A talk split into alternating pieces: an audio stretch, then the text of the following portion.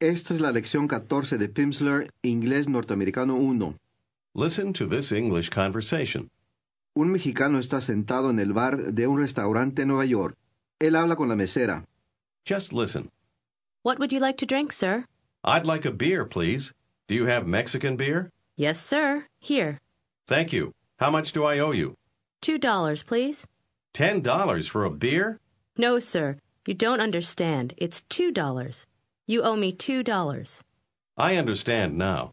Here's two dollars, and thank you. You're welcome.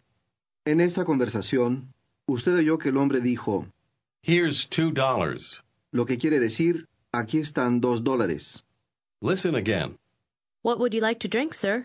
I'd like a beer, please. Do you have Mexican beer? Yes, sir. Here. Thank you. How much do I owe you? Two dollars, please. Ten dollars for a beer? No, sir. You don't understand. It's two dollars. You owe me two dollars. I understand now. Here's two dollars, and thank you. You're welcome.